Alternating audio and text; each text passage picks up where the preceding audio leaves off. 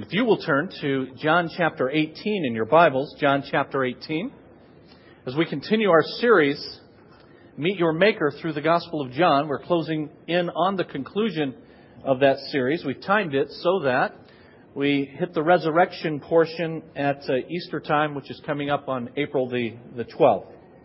Today, John chapter 18. One who writes a biography is supposed to provide an accurate picture of the life of the one about whom they're writing. And yet, too often the biographer leaves out the less pleasant side of his subject. The result of that is a distorted picture in which the individual is made to look better than he or she really is. Anybody ever experienced that? You read a biography and you come away going, were they really that good? This happens with Christian biographies all the time. Instead of biography, you could call it hagiography. The Greek word hagios means saint, and we make saints out of everybody without showing very often their foibles and their weaknesses. In this regard, one preacher talked about his admiration for the famous Confederate General Stonewall Jackson. Because Jackson was not only a, a general, but he was an outstanding Christian who believed firmly in the sovereignty of God. He believed that God was in control of every aspect of his life. And so Jackson once said, My religious belief is as safe in battle as it is resting in bed. God has fixed the time of my death. Well, this no doubt helps explain why Jackson was the great general that he was. The preacher read a biography of Jackson and he says this, when I finished reading, I can still remember the sense of hopelessness that I had in ever being able to copy such a courageous Christian as Jackson was. When I finished reading, I felt that, well, Stonewall Jackson is a step or two above anything that I could ever hope to be. And too often, biographies make saints of their subjects, and thereby they lack a sense of authenticity. If we're honest, we know better. We know from experience. And more importantly, we know from the Word of God that everyone sins, that everyone fails, that the real story is not entirely good and positive and heroic. One of the many indications that the Bible came to us from God is that it portrays its heroes accurately. It portrays its heroes with all of their warts all of the positive side, but all of the negative side as well. Now, to be sure, the Bible has a hero with a capital H who has no blemishes on his record. That's the central figure of the story, Jesus Christ. But those who wrote about him also wrote about themselves. And their portrayal of both him and themselves has this ring of authenticity because they're presented these people who wrote as regular people, people who struggle, people who sin, people who fall. And because they were honest about themselves, they're giving us an honest portrayal of this one who is very much unlike themselves. In just a bit, we're going to look at John 18. And we're going to see one such vignette, one such accurate picture that the Bible gives us from the life of Peter. The events that are recorded in John 18 take place the night before Jesus will be crucified. And the details of that night go all the way back to chapter 13, where Jesus met with his first followers in a rented upper room. And he did that to prepare them for what was about to transpire the next day. And in the midst of Jesus teaching them, in what we call the Last Supper, Jesus announced to them that he was going to be departing. So would you indulge me to just turn back a few pages to John 13? Hold your finger in John 18, but John 13. And in verse 33, here's what Jesus says. My children, I will be with you only a little longer. You will look for me, and just as I told the Jews, so I tell you now. Where I am going, you cannot come. Verse 34, a new command I give you, love one another. As I have loved you, so you must love one another. By this, all men will know that you are my disciples, if you love one another. Simon Peter asked him, Lord, where are you going? Jesus replied, Where I am going, you cannot follow now, but you will follow later. Peter asked, Lord, why can't I follow you now? I will lay down my life for you. Then Jesus answered, Will you really lay down your life for me? I tell you the truth, before the rooster crows, you will disown me three times. In John 18 now, just a few hours after Peter's confident assertion that he'd be willing to die for the Lord, we find the fulfillment of Jesus' prediction. And the ugly portrait of Peter that's painted in these verses serves as a warning to us to be ever aware of our own moral frailty. That frailty is seen against the backdrop of Jesus' moral rectitude in the face of great danger as Jesus is arrested and he knows that he's going to be killed. So important is this drama of what I call in the title of the message you see on your outline courage and cowardice and compassion. It's so important that all four of the books we call the Gospels in your New Testament Matthew, Mark, Luke, and John all of them record it. Now that's important because there aren't that many things that all four of them record. The feeding of the 5,000 is one of the signs that Jesus performed that are recorded in all four. But most are found in one or two, a few in three, very few events in the life of Jesus and his apostles are in all four. And here's why it's so vitally important. Self confidence is fatal to spiritual growth. Pride in our own abilities is fatal to our growth in grace. Peter displayed this pride and self confidence time and again. And Jesus taught him and teaches us an extremely valuable lesson. God knows our tendencies. And He wants us to be aware of those tendencies as well so that we can avoid their consequences. And that's why the Bible famously warns let him who thinks he stands take heed that he does not fall. This morning from John 18, we're going to see what I tell you in the take home truth that's in your outline. I encourage you to take a look at it. The grace of God is absolutely essential if we are to persevere in Him, stand for Him. Let's begin reading at verse 12 of John 18.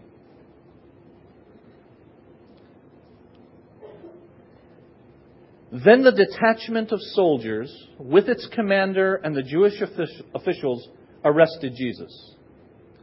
They bound him and brought him first to Annas, who was the father in law of Caiaphas, the high priest that year. Caiaphas was the one who had advised the Jews that it would be good if one man died for the people. Now, as we saw last week in verses 1 through 11, Jesus was confronted in the Garden of Gethsemane by a large group of Roman soldiers and members of the temple police. And they were aided in that by the betrayer, Judas. And they take Jesus first to a man named Annas. Verse 12 tells us. Now, who is he? Annas was the most powerful figure in the Jewish religious hierarchy. He had been high priest until about 18 years before this encounter with Jesus. He had been removed from the office of high priest by Valerius Gratus. That's Pontius Pilate's predecessor as the Roman governor of Judea. But he was still called, as we'll see, high priest. Much like we call former presidents still President Carter, President Clinton, President Bush, even after they're out of office. And he was still an extremely important figure in Jewish religious life. Many of the Jews had not accepted his removal by the Roman governor those years before. They saw it as the Roman government meddling in their affairs. And besides that, the Old Testament law said the high priest had life tenure.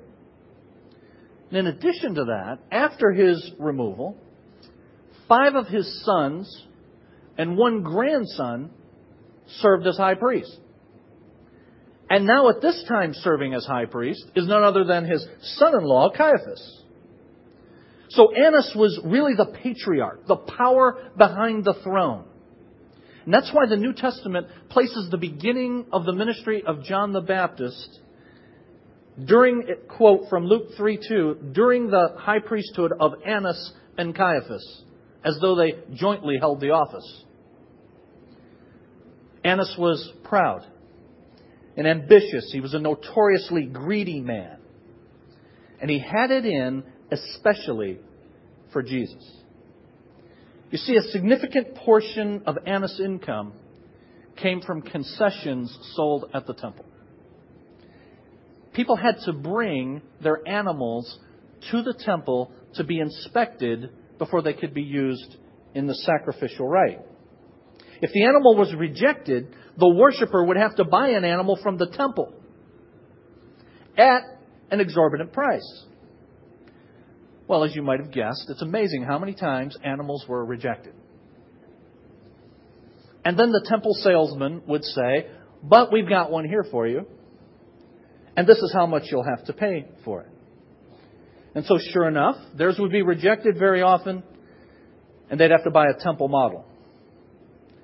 And Annas also profited from the fees the money changers charged to exchange foreign currency into the Jewish money, which alone could be used to pay the temple tax. So infinite, infamous was Annas' greed that the outer courts of the temple, where all of these transactions would take place, came to be known as the Bazaar of Annas. Well, you can see why he had it in for Jesus, can't you? Jesus had twice disrupted his business operations by cleansing the temple. We saw it in John chapter 2 once. It happened again as recorded in Matthew 21. And this is the man before whom Jesus is brought. A man who hates Jesus and has already plotted his death.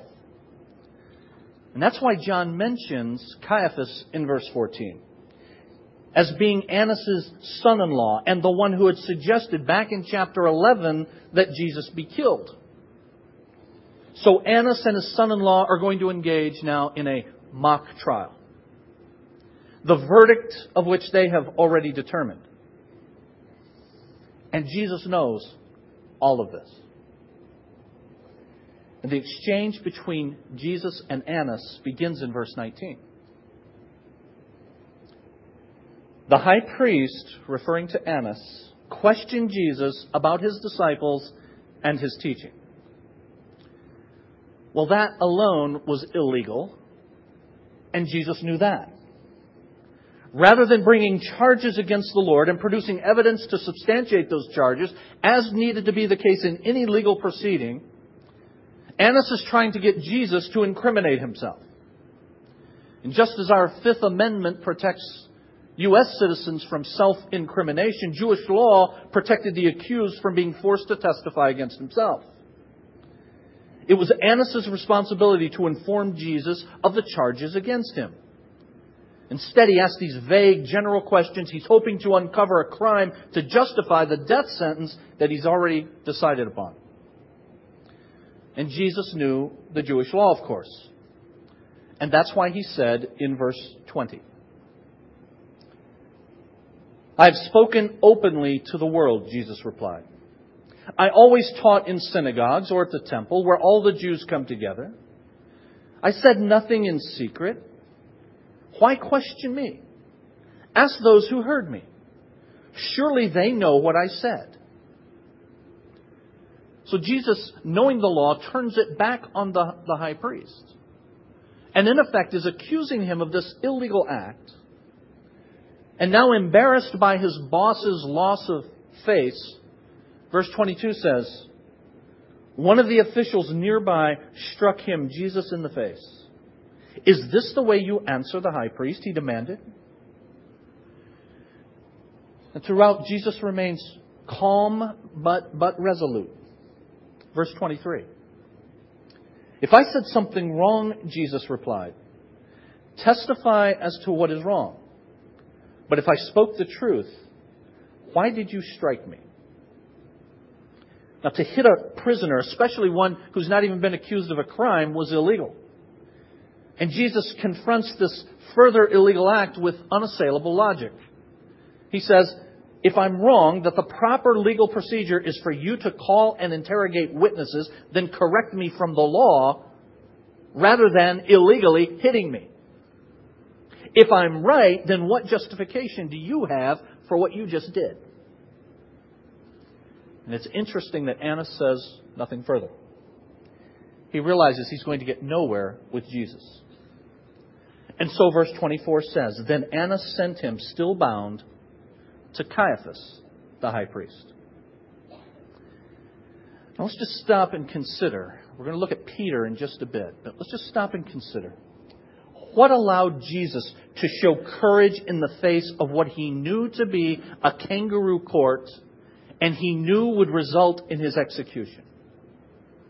It was not that Jesus was immune from the dread of the excruciating pain he was going to experience.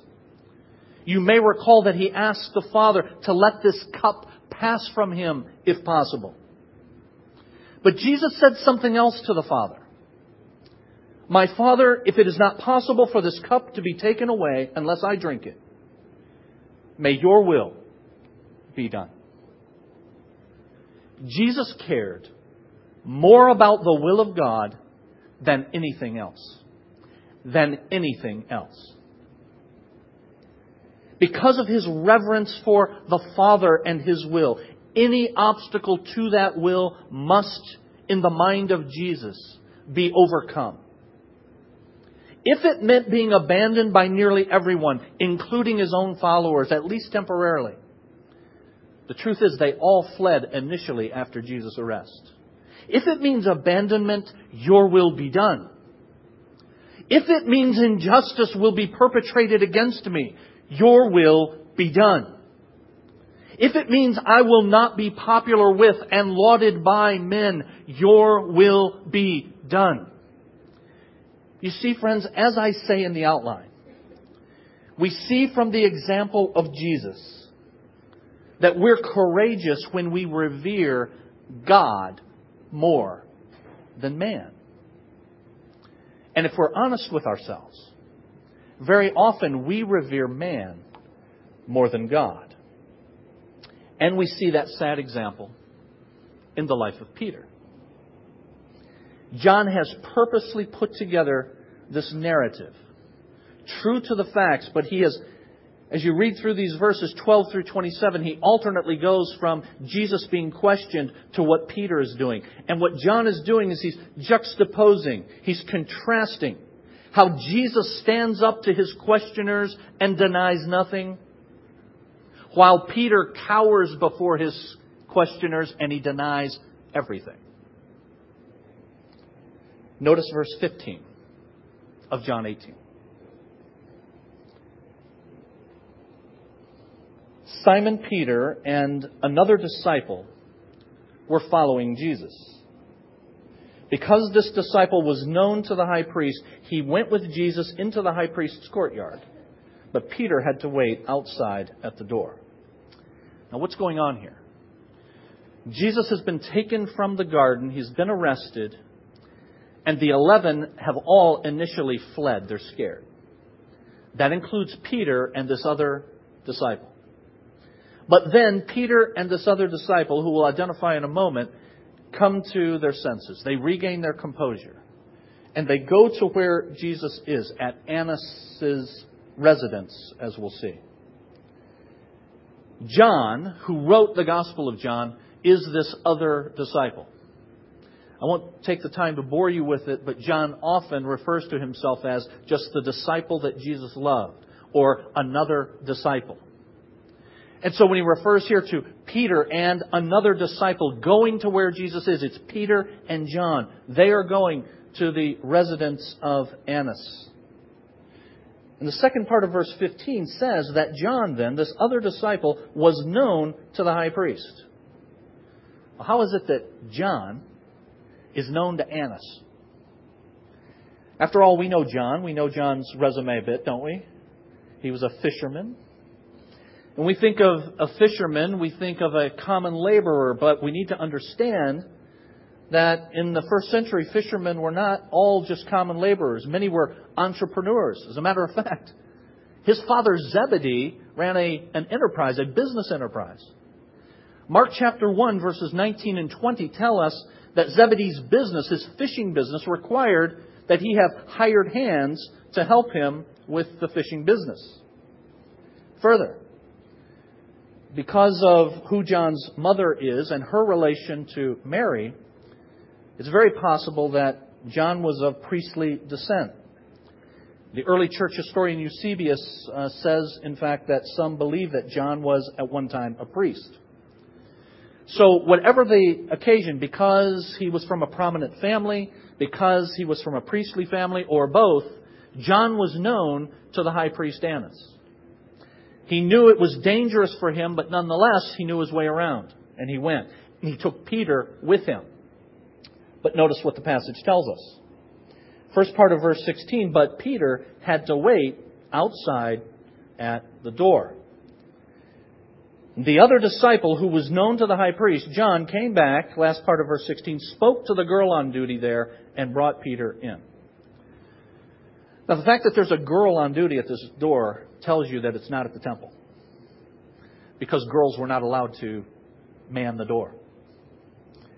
This is at the residence of the high priest Annas.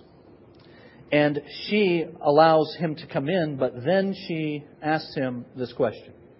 Verse 17. You are not one of his disciples, are you? And it's asked in such a way that it expects a negative answer. She probably knows John. She knows that John is one of his Jesus disciples. And so she asks him, but she surely expects him to deny it knowing the tension that's going on in this circumstance. And he takes the bait. And Peter answers in verse 17, I am not. I am not one of his disciples. The first of the three denials that Jesus predicted back in chapter 13 has now occurred. And where then does Peter find himself? He wants to get away. He doesn't want any more questions. And so he goes into the courtyard area. And verse 18 tells us this It was cold, and the servants and officials stood around a fire they had made to keep warm. Peter also was standing with them, warming himself. All kinds of imagery going on here. But where does Peter's denial of the Lord lead him immediately? He's standing in the company of those who deny the Lord. He's with the world. He's warming at the fire of the world. And it tells us as well that this happened at night. Because they're warming themselves, it's cold. And so this kangaroo court has convened very quickly in order to move in the direction they've already determined at night. And Peter has given his first denial of the Lord. Now, what has happened to Peter? What has caused Peter to descend to these depths? Well, friends, we can learn a number of things about Peter's failure here. One is this that spiritual leaders are not exempt from failing their Lord. Peter had his name changed by Jesus. Do you remember Jesus called him a rock? Peter was the leader of the apostles upon whom the church would be founded. Peter was the one who rose on the day of Pentecost and preached with power on that day when the church was first born. It was Peter who flung the door open to the gospel for the Gentiles in Acts chapter 10. Spiritual leaders, pastors, deacons, ministry coordinators are not exempt from failing their Lord. Further, the spiritually privileged are not exempt from failing their Lord. Peter, like the other followers of Jesus, had walked with Jesus for three years. Privileged. Can you imagine hearing from Jesus' own lips the Sermon on the Mount as it was delivered? Can you imagine the very night our Lord laid aside his outer garment, girded himself in a towel, and he washed Peter's feet as an act and an illustration of service? Peter is one who is absolutely privileged. And more than that, the Lord called the twelve. But among the twelve, He singled out a small circle of three men, Peter, James, and John, as in effect His inner circle. They were included in some very private and spectacular events. And so picture the three stepping into a small room with the Lord Jesus where a 12 year old girl lay cold in death. She was the daughter of a man named Jairus. And Peter watched as the Lord Jesus stepped forward, took her by her cold blue hand, and said, Daughter, arise. And life came into that lifeless body. And Peter knew that the one whom he followed was like no one else. And later that would be confirmed when Peter and James and John were privileged in Matthew chapter 17 to on a mount see Jesus transfigured before them, and they beheld him in his glory.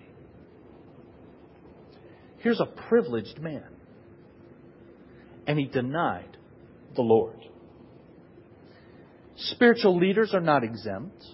The privileged are not exempt. The courageous are not exempt. I mean, you've got to give Peter his due. We like to talk about Peter's problems, and he certainly had plenty of them. He always seemed to be putting his foot in his mouth, but he was a man of courage. He did follow when the other nine have fled. Peter followed into the courtyard of the high priest. The courtyard of the high priest, at this moment, with Jesus and these men, had all the warmth of an armed camp. One author said that the tremendous thing about Peter was that his failure was the failure that could only have happened to a man of superlative courage. It's true that Peter failed, but he failed in a situation which none of the other disciples even dared to face. He failed not because he was a coward, but rather because he was a brave man. But even in the face of this difficulty, this brave man committed some momentary cowardly acts. Now, hear this, friends. If great men fall, what makes you and me think we will be any different? The implication of the fact that no one is exempt from the danger of denying Christ, of failing Christ, is that you and I must be on our guard. Take heed. When you stand, Take heed lest you fall. And so this is the situation that Peter finds himself in. Denying the Lord for the first time. A man who's a spiritual leader. A man who is privileged. A man who has shown great courage. None of us are exempt. But I have good news. And this passage hints at that good news in verses 25 and 27. We are capable only by the grace of God. Notice verse 25. As Simon Peter stood warming himself, he was asked, You are not one of his disciples, are you? Now, this is the same question that the girl at the door asked.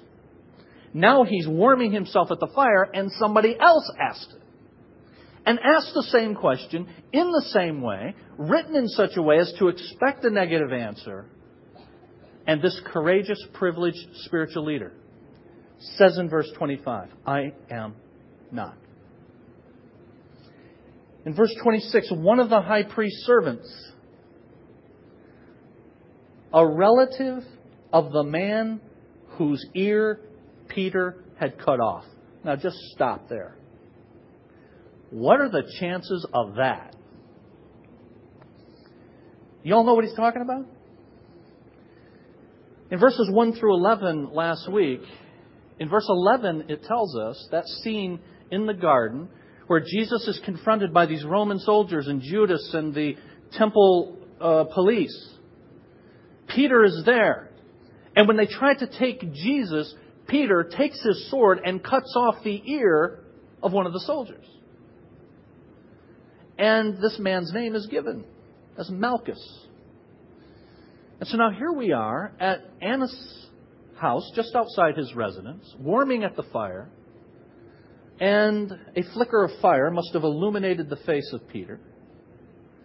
And one of them says, Hey, aren't you one of them? And this guy's a relative of Malchus. Well, whatever you want to get out of that, get this. None of this is happening by accident. Jesus has predicted what will happen. And Jesus is giving Peter the very circumstances for it to happen, for Peter to see, for Peter to see his true character. Jesus is doing a favor to Peter. He's preparing Peter to see that self confidence is fatal to spiritual growth. And Peter will need that lesson burned into his mind and heart if he is going to carry out the work to which the Lord has called him. In verse 27 says, Again Peter denied it. And at that moment, a rooster began to crow. At that moment. The Bible tells us in the gospel accounts, I told you all four deal with it. The Bible tells us in the other gospel accounts that two other things happened at that moment. One was Jesus caught a glimpse of Peter from inside the residence. He catches a glimpse of Peter. And Peter catches his master's eye. And at that very moment, when Jesus' prediction came true, you will deny me three times before the rooster crows, Jesus and Peter locked eyes. And the Bible tells us as well that Peter went out and wept bitterly. Jesus has orchestrated all of these circumstances to show Peter his true denial apart from his attachment to the vine and apart from the grace alone with which he can carry out the work to which he's been called. Peter goes out and weeps bitterly. Now, what can we learn out of all of this? One, we said last week that Judas went out and wept bitterly. Do you all remember that? Judas, after he betrayed the Lord, ultimately takes his own life. But Judas was not one of Jesus' followers. Judas went to his own place. Judas regretted what he did, but regret is not repentance. Peter has regret. He has sorrow, but he also has repentance. And he has this repentance only because he is a true disciple of the Lord. Regret is not repentance. Peter demonstrates both, as we will see. Further, denial, failure, is not the same as apostasy. What's that? Apostasy means you have utterly denied the Lord. You have turned your back on the Lord. You are, you are apostatizing means you have fallen away from the faith. You've denied the truth. Peter failed, but it was a momentary failure. It was not an indication of his full character. Denial, failure, and apostasy are not the same thing. And apart from the grace of God, Jesus is showing Peter, you will fail. And friends, apart from the grace of God, apart from the vine to whom we must constantly be attached and upon whom we must constantly be dependent, every last one of us would fail. Did you know that? That's why Jesus said to Peter, as I told you a couple of weeks ago, it was to Peter, he said, Peter, Satan desires to sift you as wheat. But here's the crucial thing I, Jesus, have prayed for you, Peter. Peter would ultimately make it, but not because of Peter, because of Jesus. And that's what he was showing Peter, and that's what he shows us. We are capable only by the grace of God. And I have one last piece of marvelous news for you. It is that grace of God who will restore the one who fails. That same grace of God restored Peter. Take a look at John chapter 21. Just turn over a few pages to John chapter 21. Many of you are familiar with this scene in John chapter 21. At the close of the Gospel of John. Verse 15. When they had finished eating, Jesus said to Simon Peter, Simon, son of John, do you truly love me more than these? More than these what? It's these fish that they're frying up. Do you love me more than stuff? And he says, Peter does, middle of verse 15, Yes, Lord, you know that I love you. Jesus says, Feed my lambs. Again, verse 16, Jesus said, Simon, son of John, do you truly love me? He answered, Yes, Lord, you know that I love you. Jesus said, Take care of my sheep. The third time he said to him, Simon, son of John, do you love me? Peter was hurt because Jesus asked him the third time, Do you love me? He said, Lord, you know all things. You know that I love you. Jesus said, Feed my sheep. Now, why does Jesus ask him three times, Do you love me? How many times did Peter deny him? And I love what Cyril of Alexandria, Christian in the fourth century, said about this passage in John 21, where Jesus, in his grace, restores the one who has fallen. Cyril says this If anyone asks what cause, he asked Simon only, though the other disciples were present. And what he means by feed my lambs and the like, we answer that Peter, with the other disciples, had been already chosen to the apostleship, but because meanwhile Peter had fallen. For under great fear he had three times denied the Lord. He now, Jesus now heals him that was sick. And hear this. And he exacts a threefold confession in place of his triple denial. Contrasting the former with the latter. And compensating the fault with the correction. That's the mercy and grace of our Lord. Who will receive us when, not if, we fail. And friends, here's when we fail. When we believe that we can accomplish anything apart from the vine, the one on whom we are completely dependent. Now, what should you and I do with this? We should identify in our lives those things that become more important to us, that we revere more than God. Those people, those things that would move us away from the Lord and from His work. And call those things what the Bible calls them. They are idols. They have become more important to us than God. What about Peter in that moment? Popularity, safety became more important to him than his God. Popularity, teenager, peer pressure, right? Money, adult. Fill in the blank for your chosen idol. Anything that removes you from the safety and attachment, vital attachment to the vine, puts you in a dangerous position to fail your Lord. Here's what else we should take from it. When, not if, we fail the Lord, we can go to Him, and if we confess our sin, He is faithful and just to forgive us our sin and to cleanse us from all unrighteousness. He is the God of the second chance, and the third chance, and the tenth, and the thirtieth. Thanks be to God, we serve a God of grace who receives us and restores us. Let's bow before that God.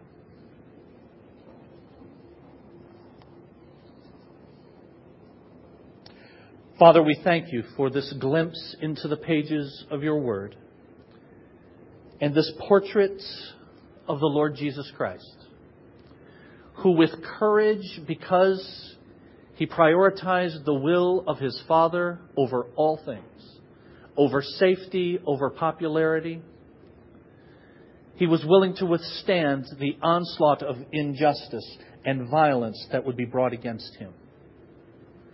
And we see in contrast to that Peter.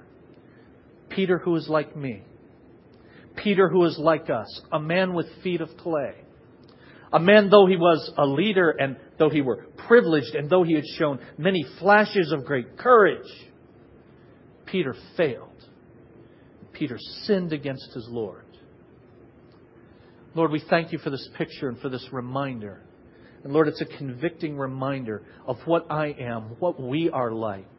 We are like Peter, and in comparison to the brilliance of your moral rectitude, Lord, who can stand? None of us.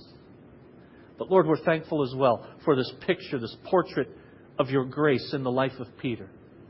The same gracious hand is extended to us as you have brought us out of the world into yourself in salvation.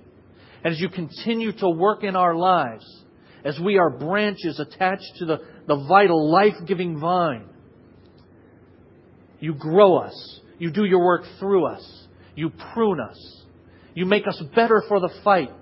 You did this in the life of Peter. We see it in what he was able to accomplish in the years thereafter. Thank you, Lord, that you're involved in our lives, weak and frail though we are. Help us to be people who understand, Lord God, that we only stand by your grace. And apart from your grace, every one of us falls. And so help us to remain close to the Savior, close to His Word, close to His people, close to the heart of God and the things that matter to our God, lest we fail. Go with us, Lord, as we seek to serve you and we seek to grow in you. And help us to do so the only way that it can possibly occur by the grace that you extend to us. It's in the name of Jesus we pray. Amen.